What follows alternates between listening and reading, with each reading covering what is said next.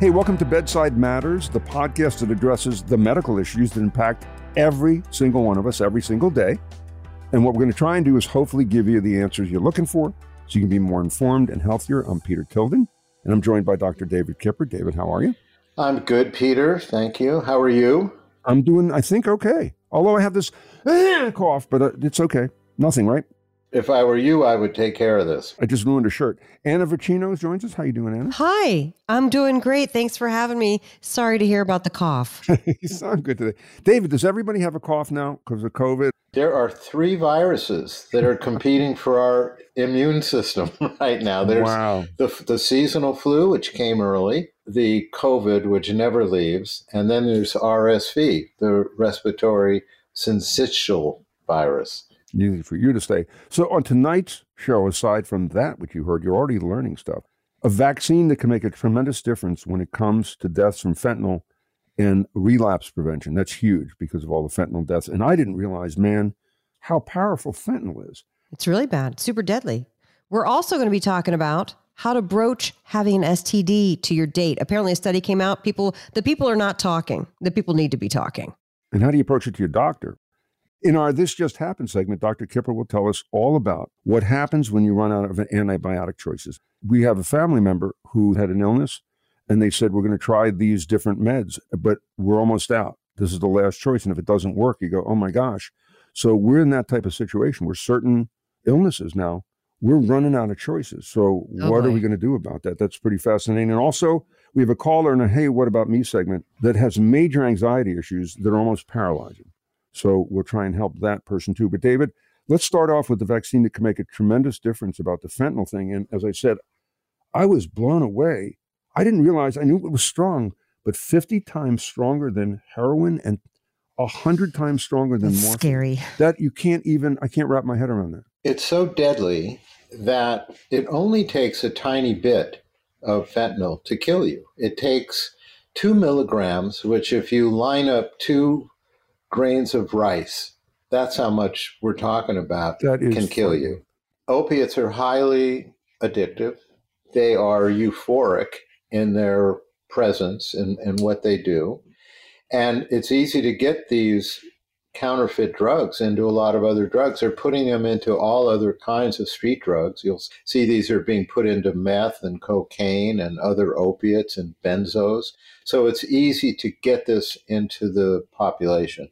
So this vaccine, I'm curious. We have a blood-brain barrier that protects your brain because it's your your computer center for your whole body. Does this vaccine prevent it from crossing the blood-brain barrier, or does it prevent it from hitting a receptor? Well, both, Peter. That's very smart. What happens is these receptors are in the brain, and the vaccine itself grabs hold of what's ingested as the fentanyl, and it keeps it out of the brain. It keeps it from getting through the blood brain barrier. And the blood brain barrier, once it's passed through, that's where the receptors are. The opiate receptor is a very interesting receptor, by the way. The opiate receptor is not one receptor. There are parts of the opiate receptors that do different things. This is one of the things that we use in some of these treatments, specifically buprenorphine. There's a part of a receptor of, on the opiate family that triggers euphoria. There's a receptor in the opiate family that triggers analgesia, pain relief. There's another part that is for anxiety. And there's another part that's for craving. So there are different kinds of behaviors and effects that are all within the opiate family. So, for instance, you have buprenorphine, which is a drug that's been around now 20 years, and it's it's a one of the treatments for opiate use disorder. And what this drug does is that it tickles the receptor that is anti anxiety a little bit for the analgesia receptor, but it blocks the receptor for euphoria and for craving. So it is called a, an agonist and antagonist. It's a partial agonist, partial antagonist. So it stimulates some of the opiate receptors and antagonizes some of the others. So that people taking this don't feel the need to keep taking it. The craving goes away, but they don't get euphoric from it. So there's no drive for that. So is this out now? Is this available? And is it? This affordable? has been around, Peter, for 20 years, and it is affordable But the Um, vaccine, so the vaccine is a new delivery system or no? The vaccine for fentanyl, which I think is brilliant, is just entering human trials now. It. And it looks very promising. And this vaccine, if you think about how it works by grabbing the product and not allowing it to get into the central nervous system, they can start using this vaccine on other drugs. The, the technology of this vaccine might extend into other drugs. Also, it will eliminate some of the current treatments that we have, buprenorphine being one, methadone being another one, naltrexone being another one. Naltrexone is an interesting treatment in that naltrexone goes to the opiate receptors and it empties the receptor of all the opiates. So you see somebody that's in an opiate coma that is overdosed. You give them naltrexone. Right away, all the opiate that is on those receptors comes off the receptors and the person wakes up. Where where does it go? Is it metabolized by the body? Like where does it go? It's such a smart question. The problem is it doesn't just go completely away, so that when the naltrexone wears off, which is usually minutes later, I mean, within, Oh. could be within 10 minutes, it can be within 20 minutes, then all that opiate that's sitting around Anna goes back onto the receptor and Oh. the person goes back into a coma. Oh, So God. That that particular treatment, they talk about giving people naltrexone, and a lot of people carry naltrexone if they have a family member or if they're a healthcare provider and they're going to run across this. But you can't just have one dose of naltrexone. You better have a supply of this, and this is Wow. what happened. Well, David, I'm curious. One of the shows we did on um, when we were doing the radio was with Danny DeVito about his father-in-law who had a stroke, and they gave the him a shot that reverses the stroke, that stops it. Is it the same kind of behavior? No, what that was, that's the anti-clotting drug Ah. called TPA. And what happens, somebody has a stroke, not from a hemorrhage, but from an actual clot. There are two kinds of strokes. Got. One can be hemorrhagic where you bleed, and the other can be a- an obstructive from a clot. The clots are 80% of them, and the hemorrhagics are 20%. If you give someone the TPA from a clotting stroke, it dissolves the clot, and then the blood flow starts to come back. This is a funny story. Anna, Lori, get a kick out of this. Danny's father in law has a stroke. It's a Sunday morning. It's early in the morning. The paramedics take him to the hospital. The family's all gathered, and he's totally compromised. He's out. And the family's sitting in the waiting room, and Danny and I are sitting over his father in law's gurney, and he's laying there. He's not contributing much to the conversation. And he had just had the injection of the clot busting medicine. And we're sitting there talking to each other, and out of nowhere, his father in law joins into the conversation about a cute nurse that walked Oh, by hey, girl. and he like wakes up out of nowhere. So th- that's an amazing therapy, s- still used. Wow. How, how soon after a stroke do you have to have that administered? What's the time, the window of opportunity for that? We, we used to think it was within a couple hours. Now you're actually okay within probably 12 hours. Some people think 24 hours. But Whoa. What we're, doing now is we're not just giving TPA. If we've established that it's an actual clot, we're combining the TPA with a procedure where you go in through a vessel and grab the clot and you pull the clot out. So that's what we're doing now. We weren't doing that then, but that's what we're doing now. So Danny Danny's father-in-law. Then how how long was recovery, or was it was or the, we went out and had a sandwich immediately after that? That was good. He was revascularized. He left the hospital that afternoon Amazing, amazing. with the nurse. And they lived happily ever after. It's hard to predict, I'm sure, but if he had not had that paralysis for sure, or you don't know how devastating the stroke would be, correct? Correct. It, it didn't look good for him if that didn't work. So do all hospitals? They all have. No, does- you, you, you read my simple mind. There, there are stroke centers. And if you're having a stroke and you call the paramedics, they are designated to take you to some of Ah. these specific Oh. stroke centers. Most hospitals now, most big hospitals have their own stroke centers. got it. But years ago, that wasn't the case. Okay. Is a stroke test? Now we're doing stroke, which we had anticipated. Is it still? I feel like I'm having a stroke. Smile and raise your hands, and if half your face, you got to make sure both sides are doing it. That it's bilateral symmetry, and it's. Is that the way to tell, or is that old wives' tale? If you're wondering whether someone had a stroke, they probably didn't have a stroke because the symptoms are pretty clear. They lose attention. They do have trouble with their speech or they have motor dysfunction on one side, but there's there's always enough evidence for you to call 911. Got it. And don't wait.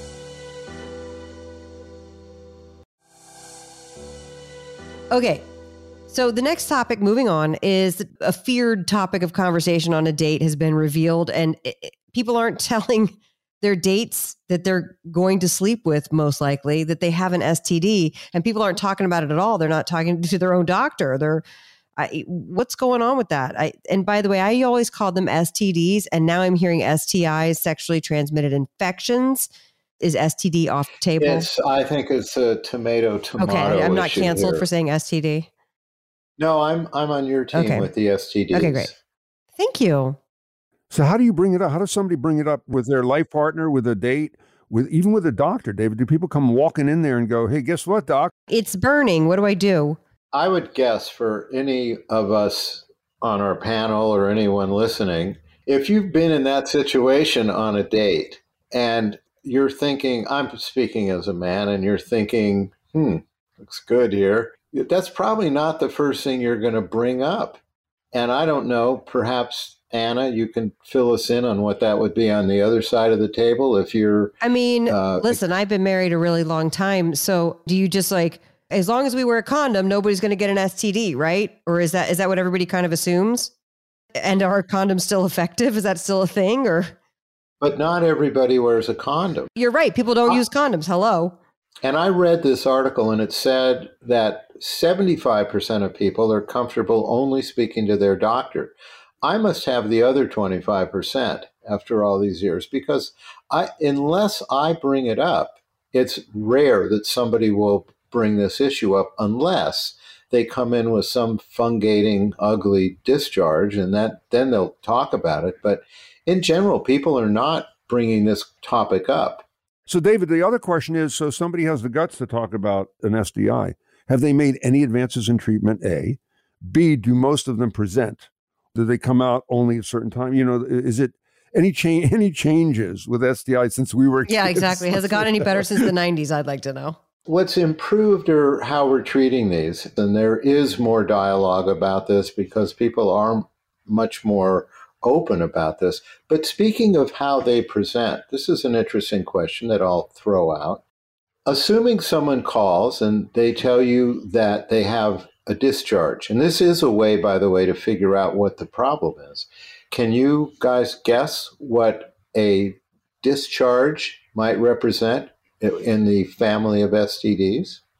I mean, if you're talking about a woman, it could be 40 different things. Name one.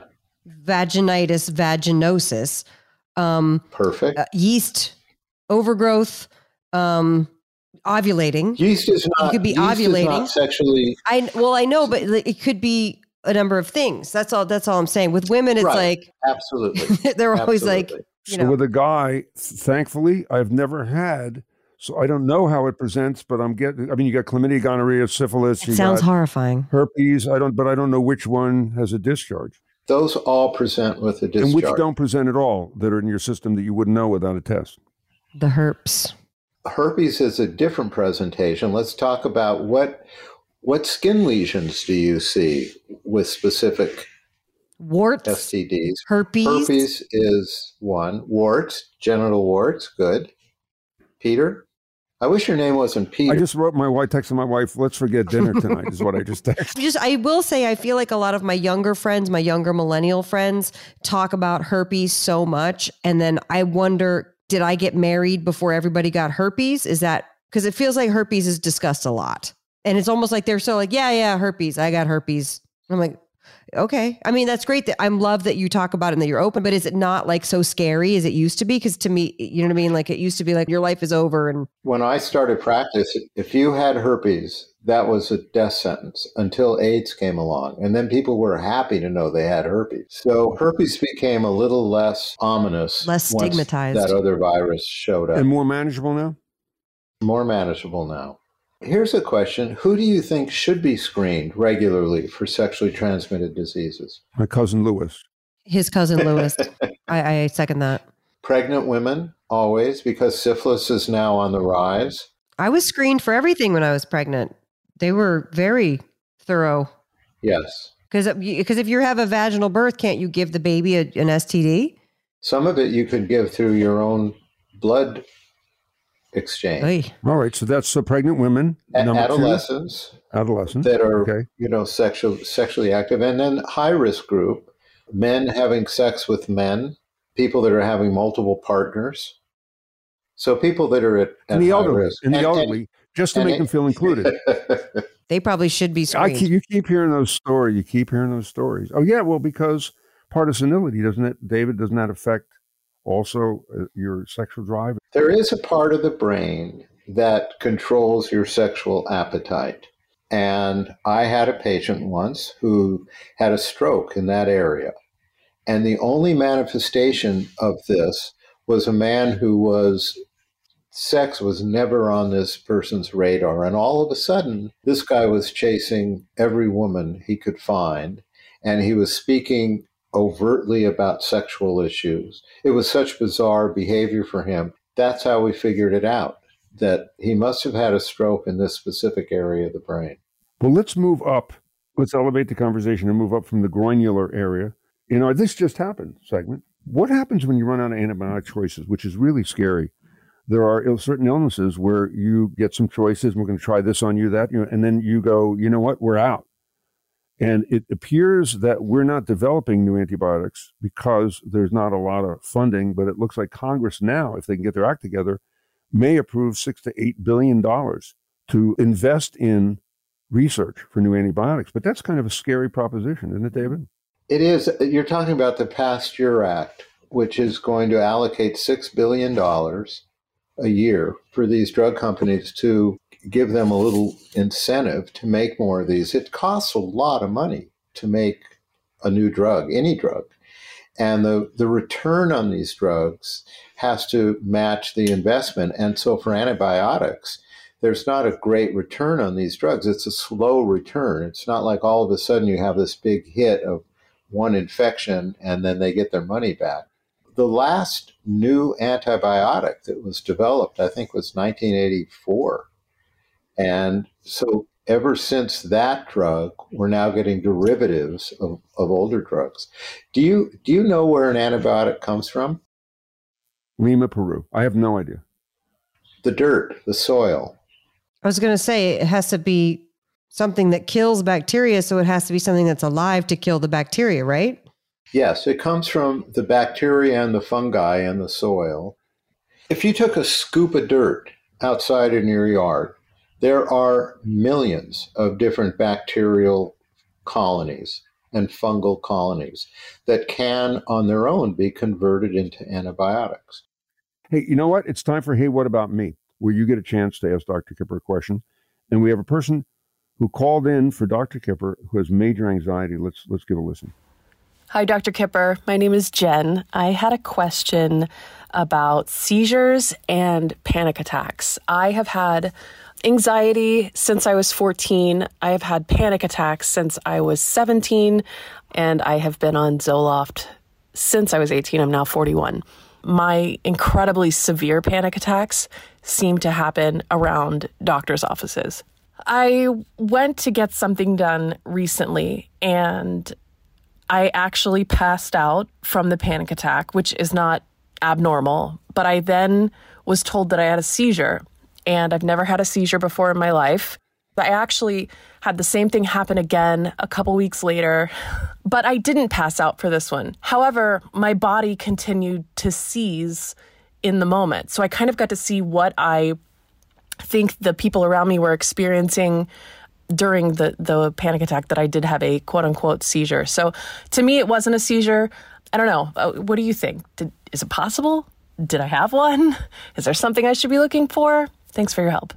So, Jen, first of all, panic attacks are the most severe form of our fight or flight reaction. So, when we're scared, when something scares us, like a doctor, you're going to get a tremendous discharge of stress hormones, cortisol specifically. And that creates a rush of epinephrine, norepinephrine, noradrenaline. And these are the chemicals that make your body alert and ready to run. And so panic then extends into multiple symptoms, and they're all regulated by the autonomic nervous system. The autonomic nervous system is designed to keep us calm when we're excited. So now you have a system that's overloaded with excitatory chemicals. And one of the things that can happen is that you can induce a seizure, but more likely it's a muscular reaction that happens from the central nervous system reaction. It's not likely an actual seizure. So I, am not sure if it was really a seizure, especially one if you were awake through this. That's not a seizure. Seizures you're not conscious for when you're having them. So I don't think that those were true seizures. But the body does seize, and it seizes because of all the muscular contractions that you can have in a severe form.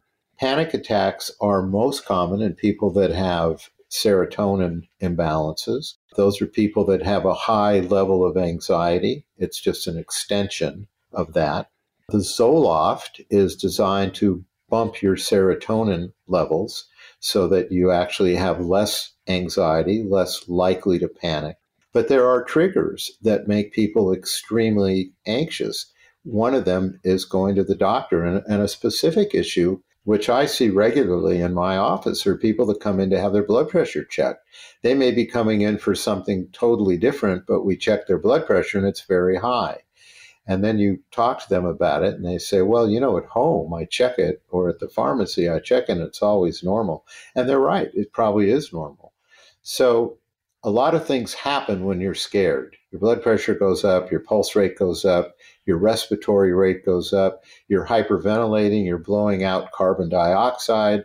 So the chemical composition of your blood changes from its normal acid base balance, that becomes imbalanced, which creates more hyperventilation. You have people breathe into a paper bag when they're having a panic attack because they're blowing off so much carbon dioxide that their blood chemistry changes. You have them breathe into a paper bag, they're rebreathing their carbon dioxide and they get better. Takes a few minutes breathing in and out of this bag, but they feel better. So if you're seeing somebody having a panic attack and you just so happen to have a bag nearby, they can also cup their hands and do the same thing. But these are all autonomic nervous system reactions to a biologic, natural biologic function that tells you you're being threatened.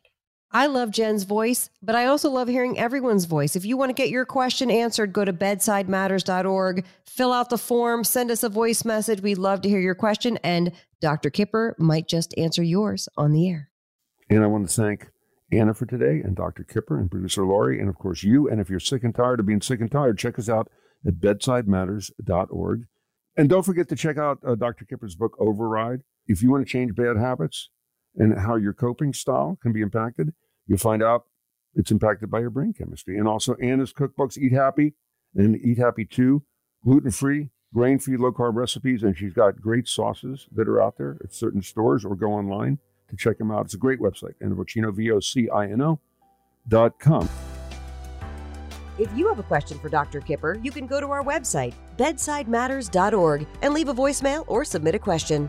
The information on Bedside Matters and the resources available for download are not intended as and should not be understood or construed as medical or health advice. The information on Bedside Matters is not a substitute for medical or health advice from a professional who is aware of the facts and circumstances of your individual situation. Thank you for listening. If you enjoyed the show, please share it with your friends. We'll see you next time.